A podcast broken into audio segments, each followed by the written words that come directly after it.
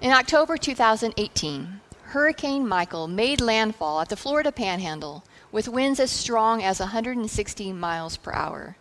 Just one of four Category 5 hurricanes ever to hit the U.S. mainland.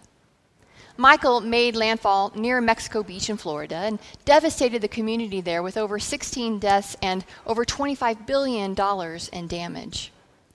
Our Refuge Youth Group traveled to that area in July 2019 to help with some of the cleanup efforts some 9 months after Michael came ashore. Now, in Mexico Beach, which was about 30 minutes south of where we worked as a youth group, three-quarters of the buildings and structures there were completely demolished. It looked like a war zone, and we, in fact, weren't able really to go into that area because so much of the infrastructure was damaged. But there was one home that garnered a lot of attention as it survived Hurricane Michael almost unscathed, and that was the Sand Palace. Russell King and his nephew built their family's dream beach home in 2017 with the intention of building one for the big one. They just didn't realize that big one would be a year after they built their home.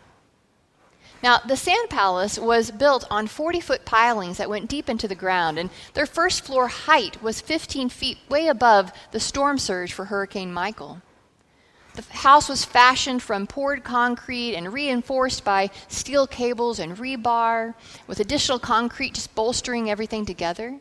The space under the roof was minimized so wind couldn't sneak underneath there and lift it off.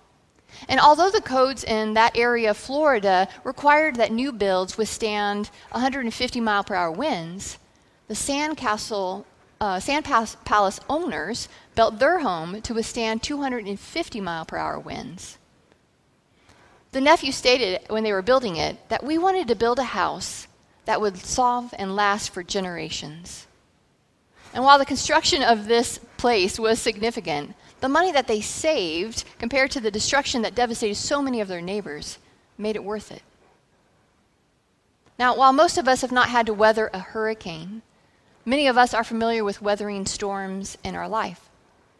We know what it feels like to be battered by winds or to find ourselves ankle deep in some storm surge. We have found ourselves huddled up and afraid when it feels like the walls are going to blow away under the strain of it all. Health diagnoses, tough work situations, broken relationships, dreams that didn't pan out the way we hoped. And like Hurricane Michael, we may have little warning about these storms and their devastating power until we're in the middle of the big one. But what if, like the owners of the Sand Palace, before the storms were ever formed over the warm ocean waters, we asked this question: how can God renovate us now so we are built to last? How can God reframe our lives so that we can weather the strongest storms? To see what God has to say about this question, let's look at our text today in Luke chapter 6, verses 43 through 49, and we'll be reading from the Message paraphrase today. Jesus gathered his disciples and his followers together on a hillside, and he's teaching them about what it means to be blessed and how to love your enemies and to not judge others and what it means to be a true follower or disciple of Christ. So let's hear the words of Jesus spoken beginning in verse 43 of chapter 6. You don't get wormy apples off a healthy tree, nor good apples off a diseased tree. The health of the apple tells the health of the tree. You must begin with your own life-giving lives. It's who you are, not what you say and do, that counts. Your true being brims over into true words and deeds. Jesus is talking to the disciples about their will, their heart, their true being. Think of the will or the heart as the executive center of a human life. It's the place where we initiate and we create. It's where we choose and make decisions about what we will or will not think or do. And the heart, as the Bible speaks about it, is not really about feelings, but about our power to choose a course of action. And as followers of Christ, the function of the will is to organize our life as a whole around God, and out of our loving attachment to God, to use our will to change our thoughts and feelings in order that we might become the kind of people that God dreams us to be. The change that God does in our heart brims over into our thoughts and to our actions. and their thoughts and actions also impact our will. Let's read on in verse 46 as Jesus continues to say, "Why are you so polite with me, always saying, 'Yes, sir,' and 'That's right, sir,' but never doing a thing I tell you? These words I speak to you are not mere additions to your life, homeowner improvements to your standard of living. They are foundation words, words to build a life on." A couple of weeks ago when we began this series, we talked about the temptation to just roll on another layer of paint over the cracks in our lives and to call it a good renovation. But the cracks sometimes alert us to foundation issues that really need to be addressed. Jesus warns that claiming Christ as Lord of our lives but not really obeying him is like being a foolish builder who neglects the importance of building a really good foundation. If we want a true renovation of our hearts, one that can withstand the storms of life, it must be built on a foundation of loving Christ and obeying Christ. Theologian Fred Craddock said this, "This confession of Jesus as Lord, no matter how exuberant, when unaccompanied by obedience, will not hold one's life when the storms hit. It is in the storms, and the faithful seem to face more of them than anyone else, that the difference between interested listeners and obedient disciples will be evident.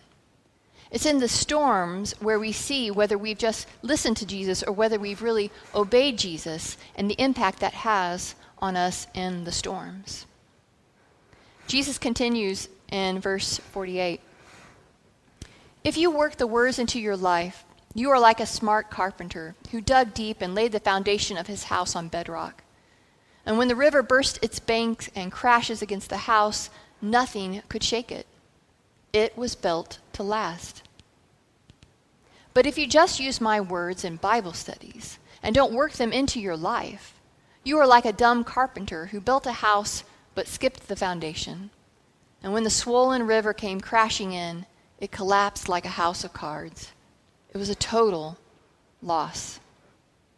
Ouch. Translator Eugene Peterson is hitting a little close to home with this one. We could come to Bible study each week or even multiple times a week or preach every other Sunday. But if we are not really applying or obeying God's instructions in our daily life, we are like a foolish and unwise carpenter building a faith that will collapse when the storms rage in life. Now notice that Jesus isn't saying that out of a sense of shame or judgment or retaliation for not obeying him, but rather that the collapse of our life isn't a punishment by Christ for a lack of obedience. It is a result of not living grounded in the one who loves us and wants to save us from collapse. You see, storms are a part of life, and Jesus knows this, and out of love for us wants to prepare us for the storm so we can be built to last, just like the Sand Palace. So how does Jesus prepare us so we are built to last? Well, that is the invitation of this entire series, to learn how to invite God to renovate every area of our lives and to participate with God in this renovation. And as we learn to abide with Christ, we come alive with the kind of life that we can build on, the kind of life that lasts despite the storms, the kind of life that God forms in us through God's Spirit and through our willing and humble effort.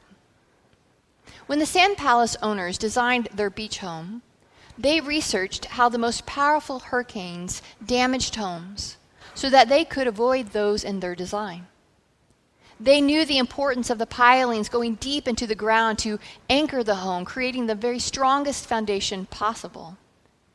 They knew that building codes required a structural design to withstand 150-mile-an-hour winds, but they prepared for 250.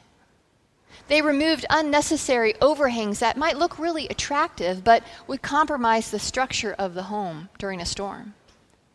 They planned and they prepared well before the big one ever came so that their home would stand strong after the winds died down. Jesus says, if you will let my words be the foundation on which you build your life, when the storms come, not if, but when they come, you will be built to last. If we abide in Christ, It will be like building a life on 40-foot pilings deep into the ground. If we listen to what Christ says and obey him, even in the smallest matters, it will be like removing the unnecessary overhangs that might seem not like a big deal, but can really compromise our lives. If we remain in Christ and Christ in us, then we will be prepared before the big one ever comes, and we will find ourselves standing strong after the winds die down.